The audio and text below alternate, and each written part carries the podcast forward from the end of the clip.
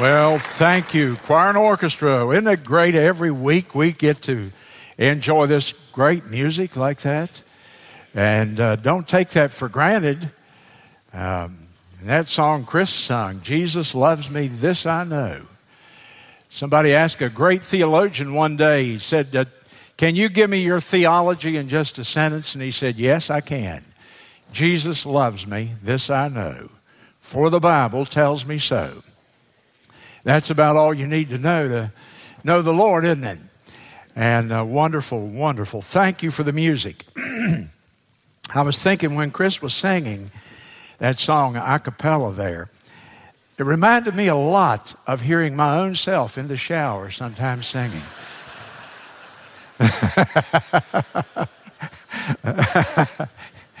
you believe that?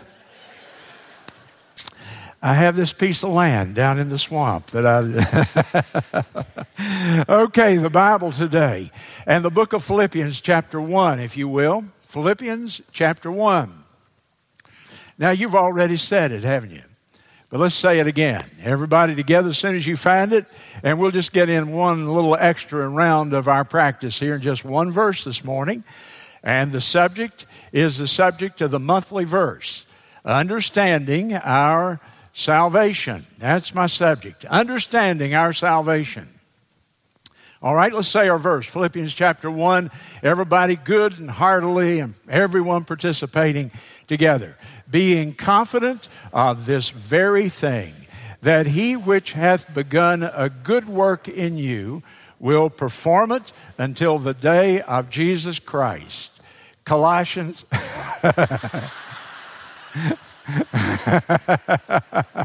Philippians chapter 1 and verse 6. But I was glad to see Jim do that. It makes. It, I talk more than anybody here, so I mess up more than anybody. And it just gives me a great blessing when I see somebody else mess up and I know exactly how they feel. Philippians chapter 1 and verse 6. Don't let us confuse you. Okay, now, seriously. What could be more important today than understanding your salvation. What could be more important than your salvation? When I broach that subject, don't turn me off. Don't assume you know what I'm going to say. You will know part of it. Some of it you, I hope you don't because I want it to be fresh. But I'll tell you one thing. From the moment you were born, God implanted in you a soul.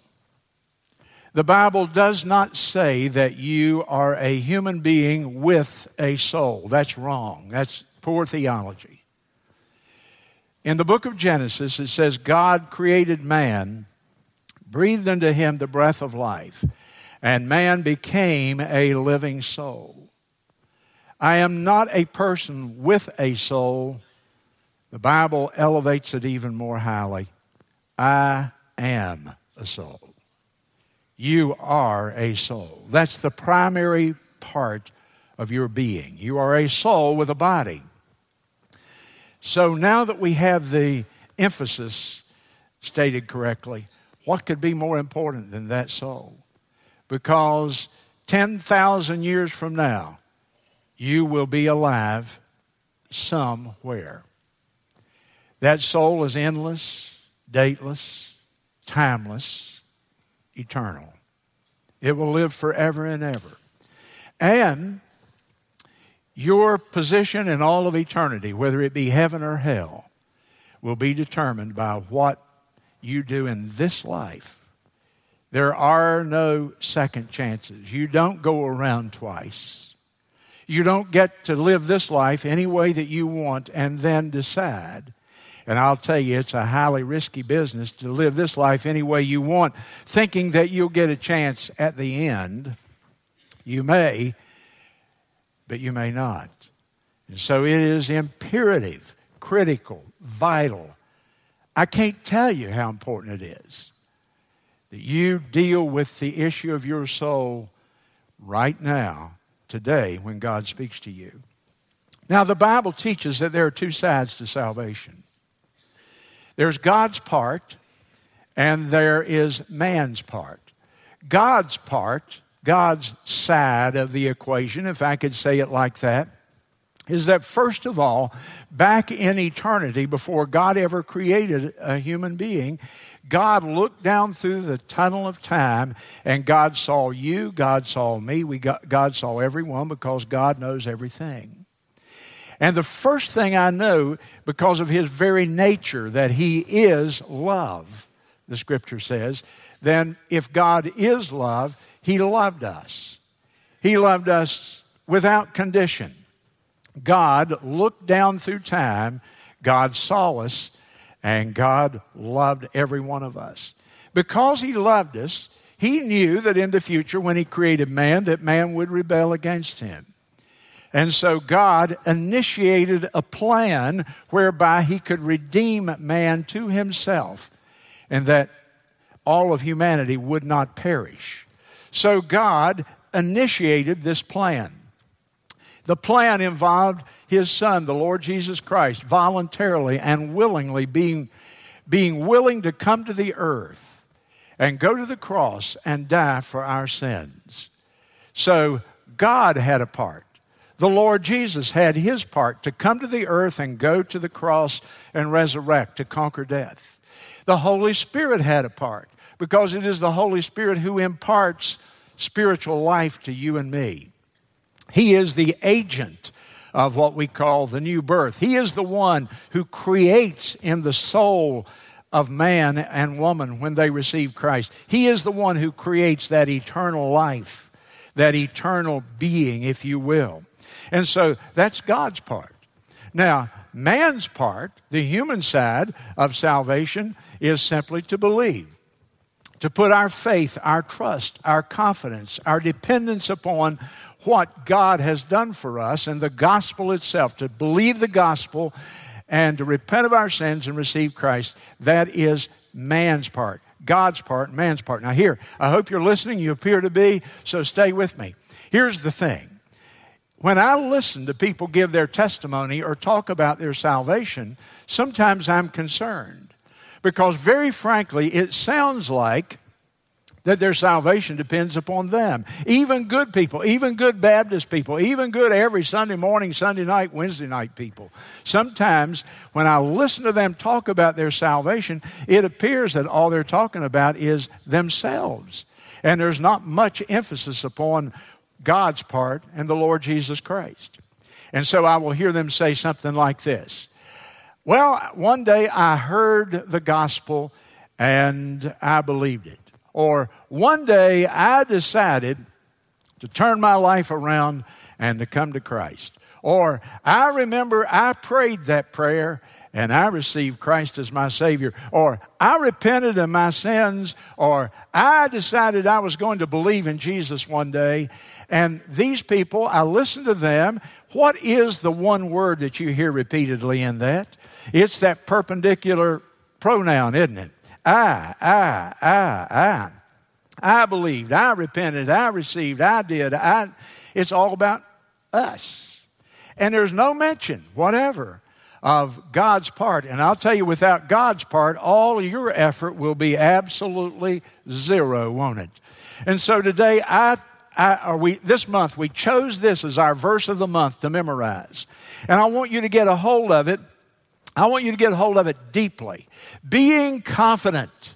We have confidence. Being confident of this one thing above all other things, the big thing in all of life. Being confident of this one thing, that he that hath begun a good work in you will perform it until the day of Jesus Christ. The word I is not even in there. It's all about in it's all about the Lord's part he is the one who provides, who initiates, who provides, who sustains our salvation, and all we are is like a beggar reaching out our empty hands to receive what He has so graciously provided for us. There's a verse in the book of Jonah, chapter 2, verse 9, and you might want to note it. And the verse goes like this Salvation is of the Lord. Salvation is of the Lord. Doesn't even mention our part because salvation is so completely about the Lord. Some witty old saint, sometime in the past, described his or her salvation like this. It's an unknown author. But read that with me and think about it. God thought it. Jesus bought it. The devil taught it. My soul sought it. My mind caught it. Grace brought it. The Spirit wrought it. The devil fought it. Praise God, I got it. Amen. What a powerful, powerful testimony. It's all about what the Lord did. Look at it. All I can say is, I got it. God thought about this and initiated it. Jesus bought it with his precious blood on the cross. It's the theme of the Bible. The Bible taught it. My soul got hungry when I heard the gospel and sought it. My mind understood it and caught it.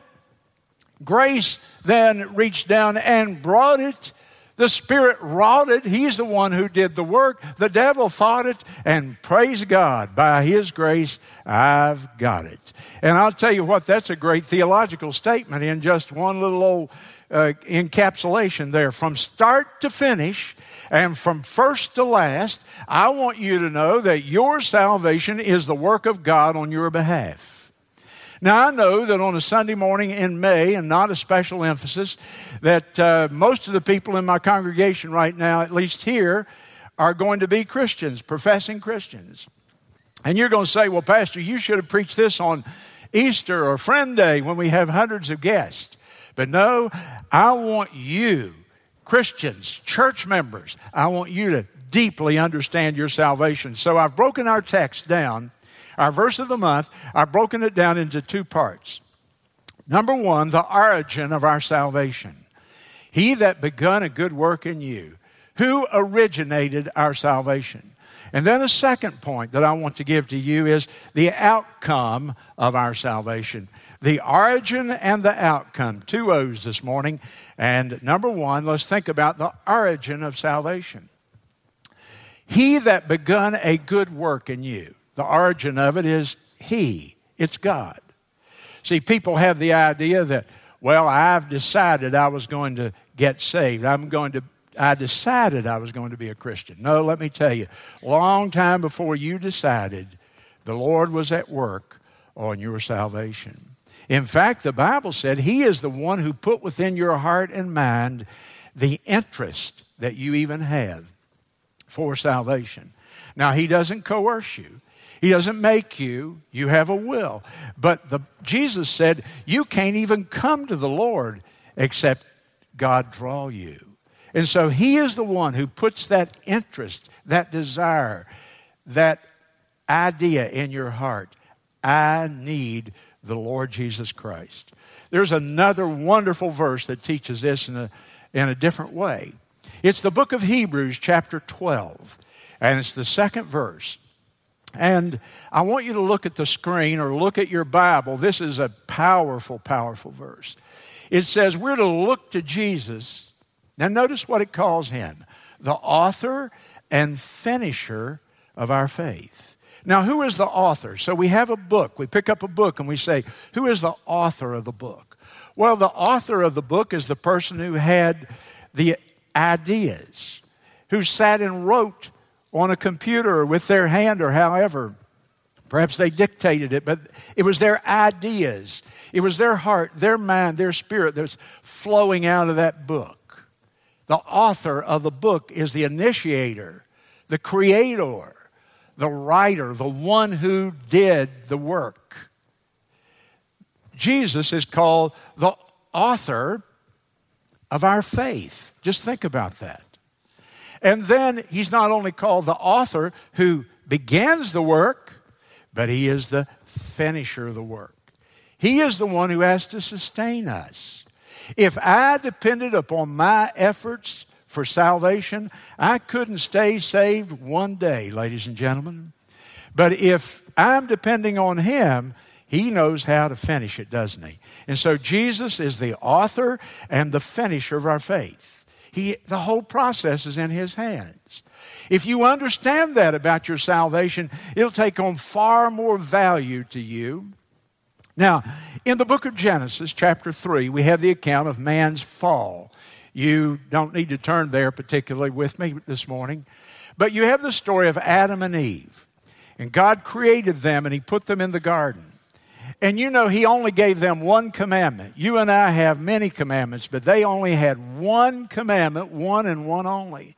And what was the commandment? Their commandment was don't eat of that tree. Don't eat of the fruit of just this one tree that I've planted in the center of the garden. And no prohibitions on anything else. That was it, one commandment. And yet, man being by nature what he is, they chose to rebel against God. It's like that child, and we tell the child, look, you can do anything, you can play anywhere, but don't play in the street. Well, then, where do you go look for them? They're going to do the one thing, they're going to test you, and that's what the first children of God did Adam and Eve. They tested God and they disobeyed him. They went to the tree and they ate of the fruit of that tree. They rebelled against that one simple command that they had. But listen to me. Now, I want you to get this. This is implied and woven into the text, but it doesn't say it specifically like this, but I want you to get hold of it. The moment that they took the bite of that first of that fruit, their conscience was awakened. They knew they had done wrong. That conscience was latent. It was dormant. It was not active. It was passive. But the moment that they sinned, sin brought that conscience alive from a passive attitude to a very, very active state. And immediately they were smitten with guilt. They understood that what they had done had displeased the Lord. And what does the Bible say? God came down to walk with them in the garden and they hid themselves. Why did they hide themselves? Because that conscience red light was just blinking like that. And they, the Bible then says they took leaves from a fig tree to cover their nakedness, to clothe themselves. An effort on their part to cover up their guilt, if you will. And it didn't work. It didn't work. They tried to take care of their guilt and their forgiveness with their own ideas, and it didn't work. And, ladies and gentlemen, it doesn't work today.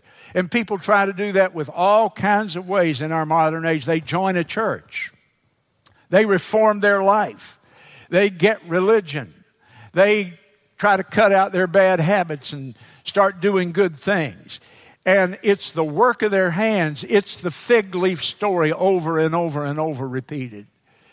What did the Lord do? He took the initiative. He took the initiative. It wasn't Adam and Eve who took the initiative, it was God who took the initiative. He came down to the garden and he slew an animal. He took the life of an animal, an innocent sacrifice. Blood was shed, as it always had to be the forfeiting of an innocent life for the guilty in God's way of, of doing things. And God then took the skins of those animals and He clothed Adam and Eve. He gave them a suitable covering, a God approved plan, if you will. And the very fact that they put that on was evidence of the fact that they were, in fact, now taking God's way of salvation. They attempted to cover themselves with their own efforts, but it failed. God provided a substitute, and God is the one who initiated a plan for their salvation. Their efforts were unacceptable. It was God who took the initiative. I use that word again. Now, it's important for us to understand that and apply it to our life. Where are you in your life with the Lord? Where are you in your salvation experience? Can you honestly, judgment day honest, stand in front of the mirror and look at it at home in your privacy, shut the bathroom door and look in the mirror and say, Be I am confident of this very thing. That the one who started the work in me will perform it and will complete it. That Jesus Christ is the author, the beginner, the creator of my salvation, and He is the one who will finish my salvation, and I'm dependent exclusively upon Him. That's what this passage is talking about. It's, see, we are, we are so de- independent of God. And we don't realize that we are. We don't mean to be, it's just, it's the way we think. It's important to understand our hopeless condition and our helpless condition. We can't fix the problem that we have on the inside. Man cannot fix his own problems. And so we have to come with a certain humility. We live in this time of entitlement. Everybody believes they're entitled to certain things. I'm going to tell you something. It's blunt and it's cutting edge, and you do with it whatever you want. But I'll tell you one thing you're not entitled to anything from Almighty God. Neither am I. We have no claim upon God's grace. If we could claim it, it wouldn't be grace by definition. Grace is something God gives to people who don't deserve it. And the moment you get to where you think you're entitled or you deserve it, right then you have forfeited the very basis of your salvation, my friend. No, you have to be humble. You have to say, I'm exactly what the scripture says I am. And it doesn't matter the voices from the culture. It doesn't matter about those. What does God say in His Word, in His revelation? And here's what God says about an unsaved person. And maybe you've been saved for 40 years, but you must never forget this because in this area, we can never move away from this the idea that we approach God with humility. We deserve nothing. The Bible says we are dead. Ephesians 2 1 you're dead in trespasses and sins. A dead man can't save himself. A dead man can't do anything to acquire righteousness. We're dead in trespasses and sins. 2 Corinthians 4 3 and 4 says we're blind. The God of this world hath blinded the minds, the minds, the thinking processes the God of this world hath blinded the minds of them that believe not. Think of that. If you're here today, or if you're watching on television, and you think you can figure this out, the scripture says your mind has been blinded by the God of this world, Satan himself. 1 Corinthians chapter 2 and verse 14 says that we're ignorant. The natural man, the unsaved man, receiveth not the things of the Spirit. And in Isaiah chapter 53 and verse 6, it says, We're all lost without Christ. All we like sheep have gone astray. We've turned everyone to his own way. We've all gone out of the way. We're all unprofitable, Romans says. Now, today, you say, Man, I went to that church down there. And old leather lungs down there he insulted every one of us. I don't know if I'll ever go back to that kind of church again or not. Before the I got the pew warm, he told me I was dead, blind, ignorant, and lost. No, I didn't tell you that. I'm telling you what the Bible says about that, ladies and gentlemen. But is that not what it says? You can look those verses up yourself. And until we get somebody really, really, really lost, it's kind of hard to get them saved. You know, I don't go to the medicine cabinet and take aspirin just because I think it'd be a good thing today. But when I get a headache, I know where to go. I take the medicine when I sense the need. And we're living in a world where we have, we have put so much emphasis on people's self esteem and all this emphasis upon, you know, everybody now is a champion. Everybody's a winner. Give a trophy to everybody on the team, whether they deserved it or not. And we've come to such a strait in our culture today that nobody has any need anymore. Go back and review those verses. Dead, blind, ignorant, lost. Psalm 51 In sin did my mother conceive me. And over and over and over, we read that dire account of the condition of humanity without Jesus Christ. So, if we are blind, ignorant, dead, and all the things that the Bible says, we can't save ourselves. So I go to the book of Luke, chapter 15. It's the book about the Lord giving three parables the lost sheep, the lost coin, the silver rolled under the furniture and was lost, the lost boy, the prodigal son. The first parable there is about the lost sheep. So we, he pictures a shepherd, an oriental shepherd, an ancient shepherd. He has a hundred sheep. It's evening time. He counts the sheep. He goes to the sheepfold and he counts them. And he counts 99. Are you sure? One is missing. So he recounts them. That's right, 99. I've got a lost sheep. And he leaves the 99. He leaves the people that are in the church. He leaves the ones that are safe. And he goes out there in the wilderness, the Bible says. And he searches and searches and searches till he finds that one lost sheep. The lostness of that one person is more important to him than the, the 99 that are safe. And so he temporarily forsakes them, if you will, and he goes to take care of that one sheep. And he searches and searches and seeks and goes up and down those hills and rocks and through those briar patches and bramble bushes in the darkness of the night because there's one sheep missing. And he hears that little bleating of that one little sheep somewhere off in the distance. And he goes and he searches until he finds that sheep. And Jesus said that's a picture of the Lord. He took the initiative. That it's important to him that every single person be found and nobody be lost. And he left the glory of heaven and he came to this earth and he, there's a search theology throughout the whole Bible. God is always looking, He is always searching. God's heart is for those not primarily that are sitting here this morning. There's that world out there with seven billion people in it. Those lost sheep are out there. And it's so easy for us to get apathetic and complacent and comfortable. Big church, beautiful music, Got our preacher who preaches us a sermon every Sunday morning. And we have everything, all the comforts of life, and forget all those lost sheep out there. If God didn't take the initiative, who would? And you can apply that personally because He took the initiative for me.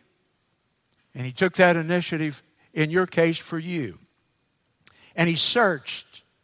And He took the initiative that sheep couldn't do anything. That sheep was blind and ignorant and lost. And it was God's grace that that shepherd went to search for that sheep.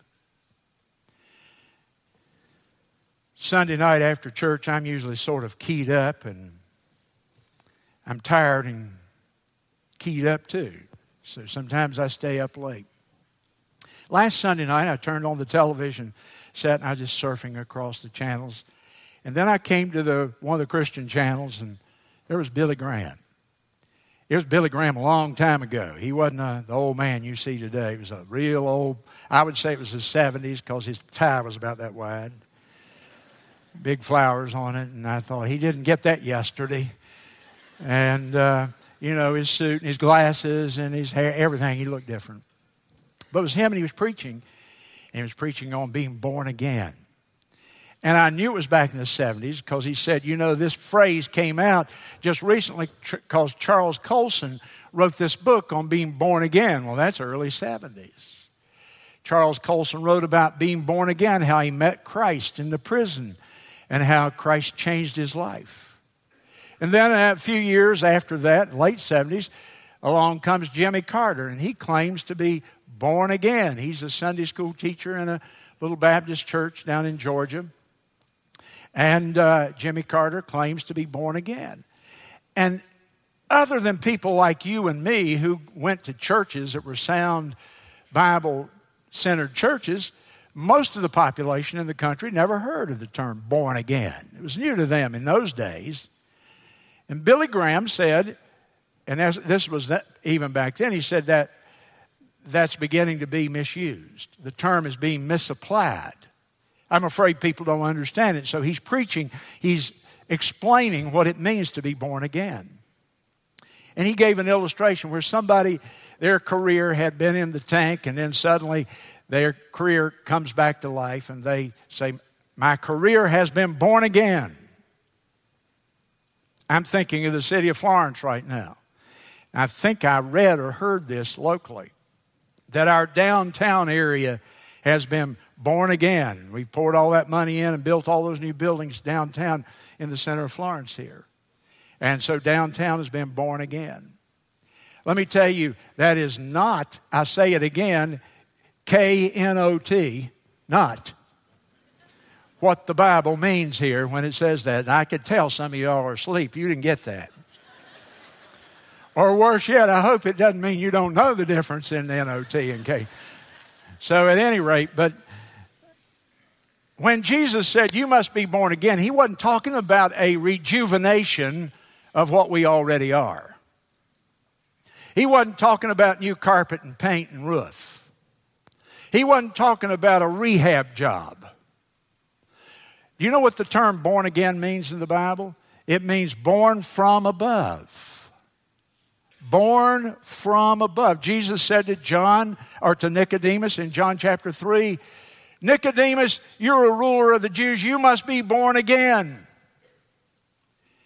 It means to be born from above or to regenerate, if you will, to regenerate something. Take the R off of that up there, the RE rather, the, the, the preface of the word there. And you have generate. I'm thinking of the ice storms here we had a few months ago, and everybody went running to the hardware store somewhere to try to buy them a, a generator because all the appliances on the inside were dead, weren't they? There was no life in them. Your refrigerator was silent. Your air conditioner wouldn't work. Nothing in the house worked. It was an electrical appliance. You couldn't watch your television, no electricity. And we went out and we bought a generator and we powered it up and hooked it to the electrical system.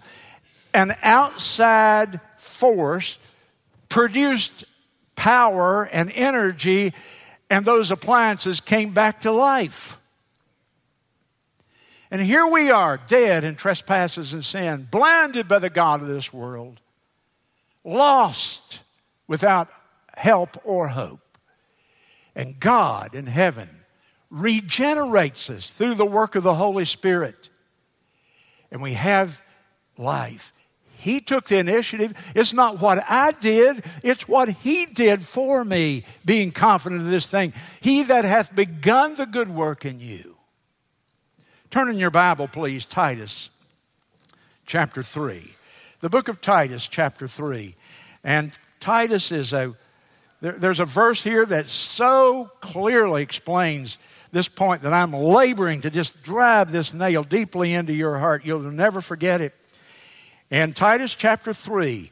And let's begin reading back about verse 4. Well, let's go back to 3 because it, it even talks about our condition before we're saved.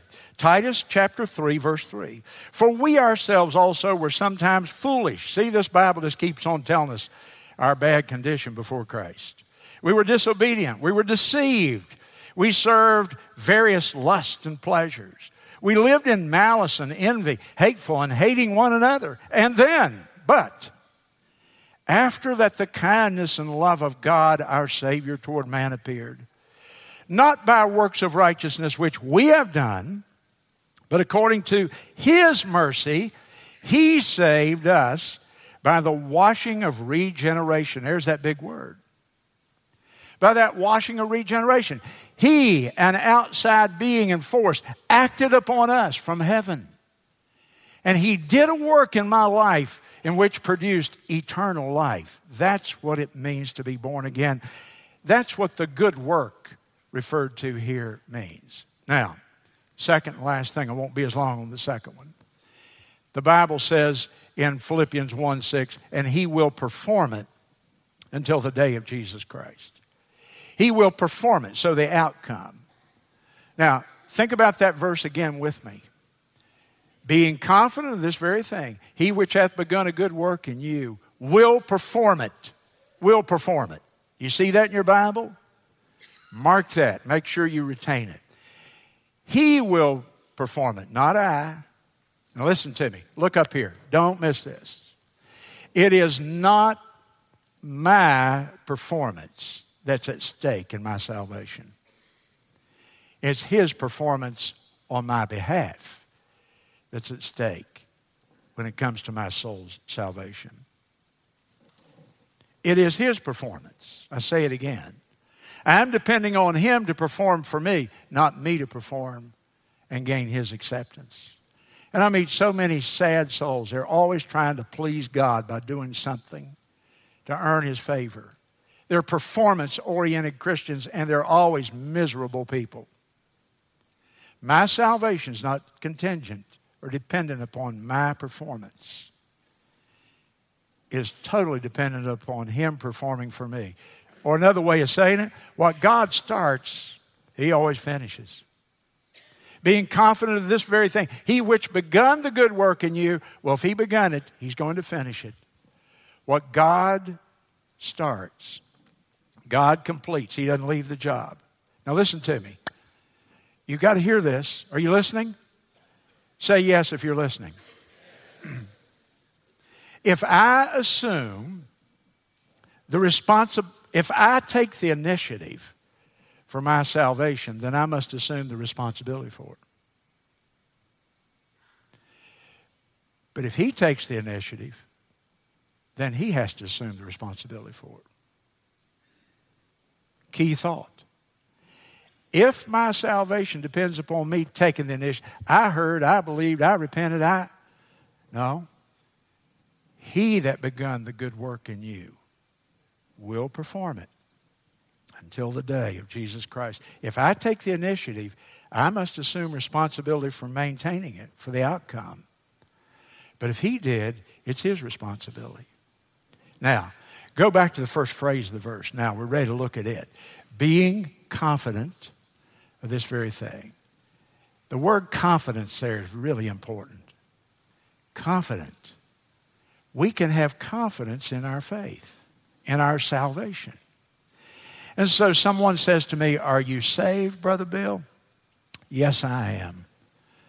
I want to say it humbly, not arrogantly, arrogantly, not braggingly, not, oh, I'm saved. No, no, no, no, no. Don't do that. It's like this Are you saved, Brother Bill? Yes, I am. By the grace of God. Thankfully, I am confident. But aren't you boasting about yourself when you say you're confident that you're saved? Not one bit.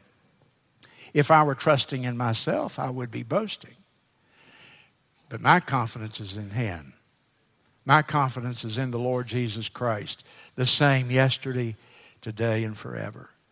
If my salvation, here's why a lot of people, maybe a lot of you, don't really genuinely have true confidence and assurance of your salvation. So hear me. You're still thinking that you have some part in it. You don't look at it as, here I am, a beggar with empty hands. I have zero spiritual assets. I'm looking to the king to fill my hands and to give me eternal life. No. You're thinking, I've got to do something to please God. I've got to live up to this standard. I've got to, I've got to, I've got to, and back to the I. No, no, no. We're depending upon Him. If salvation, listen to me, if salvation depends upon anything I do, I will never have security in my life. I'll never know when I've worked enough, done enough, lived enough. But if my salvation is totally in His hands, boy, I can be confident. Not only can I be confident, I can have joy. Do you have joy in your salvation? Huh? Boy, some of you had it really well. I think you read that verse said, God preserveth the righteous, and you thought he said pickled. And you come to church and we couldn't take a can opener and get a grand out of you. You look like you're bearing the troubles of the whole world. You know what? I, I kind of went through a little spell like that. My wife and I, we got into a couple things and kind of got ourselves overwhelmed the last week or two. And I said to her, Norma, I don't know why. I just feel sad. And I was kind of moping around, and she was too. We were, we were bad for each other. And then it suddenly occurred to me. I said, You know what? Boy, I've got, I'm, I'm looking in the wrong direction. I need to practice what I preach. Because my joy is not based on anything here or here, horizontally. My joy has got to be to get refocused on the Lord Jesus Christ. He is the source of my joy. He is the source of my confidence. It's all about Him, folks. It's all about Him. I think of the little grandbabies that we've had in our family. And they get up to about 12 months or so and they start getting ready to walk. And they're falling and, you know, all of that. And what do you do? You take their little hand in your hand and you hold their, you hold their hand tightly enough it will bear their weight. And they trip and they fall and they stumble. It doesn't matter. Sometimes they're dangling in the air. You got them by that arm, hoping it doesn't break off, you know. But you know what? They're not going to fall. They're not going to fall. You took the initiative. You're the one in control. And I think about my Heavenly Father. And I'm going to stumble, but He's not going to let me fall and get all banged up. He's going to hold, He's holding on to me more than I can hold on to Him. And when I think about that, I want to read that verse over in Hebrews. It says, How shall we escape if we neglect so great salvation? Didn't say if we don't believe it or abandon it, it said if we even neglect it. Am I talking to a Baptist temple member that you've been neglecting your salvation? You're not doing the disciplines of reading your Bible and praying, and you're not coming to church faithfully, and you wonder why you don't have no victory, and you wonder why you have no joy, and you have no confidence. Here's the secret being confident in one thing that he, start, he that started the work in me will finish it and perform it until the day of Jesus Christ. I go to the cemeteries a lot. And I found a headstone up here at Florence uh, at the Mount Hope Cemetery. And the other day I remembered it and I went back out there and took my camera and Jeremy helped me find the grave. This is a plot. This was a plot for a family. And uh, you'll see the entire, all those headstones, it's the same family involved here. It's in the oldest parts, one of the oldest graves there. It was there two years after they opened the cemetery in 1880. The grave that I'm talking about, the tombstone, is the big one there, the, uh, th- the center one, third from either direction. It's the tombstone of a young woman named Sally Williamson. Sally was 23 years old when she died. And she died, interestingly, 132 years ago yesterday, May the 3rd, 1882. Look to the left of Sally's grave. Sally's is the one with the bricks all the way around it. To the left, the next grave is her sister. Her sister was also younger than, than uh, her, and the sister died six months later. So there must have been a typhoid or smallpox epidemic coming through Florence, and in those days that was a killer. Two young sisters gone within six weeks of each other when you compare the dates. But what I'm interested in is the inscription. And I got a close up shot of it. It's hard for you to read, but it has, to me, Christianity in a nutshell.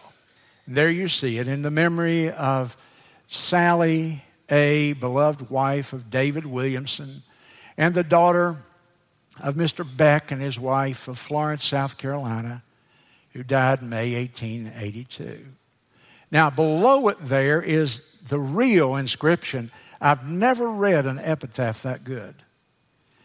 And here I printed it for you. God's first gift is life. His best gift is Christ. His last gift is heaven. Then they wrote, then, then, she so used the first life that through the best, Christ, she secured the last. Is that not about as clear a statement of Christ, the Christian faith as you'll find anywhere on the planet? She used the first, her life, that through the best, Christ, she secured the last. Not a word about Sally's good deeds. It's about Jesus who gives us salvation. Our heads are bowed and our eyes are closed. Thank you for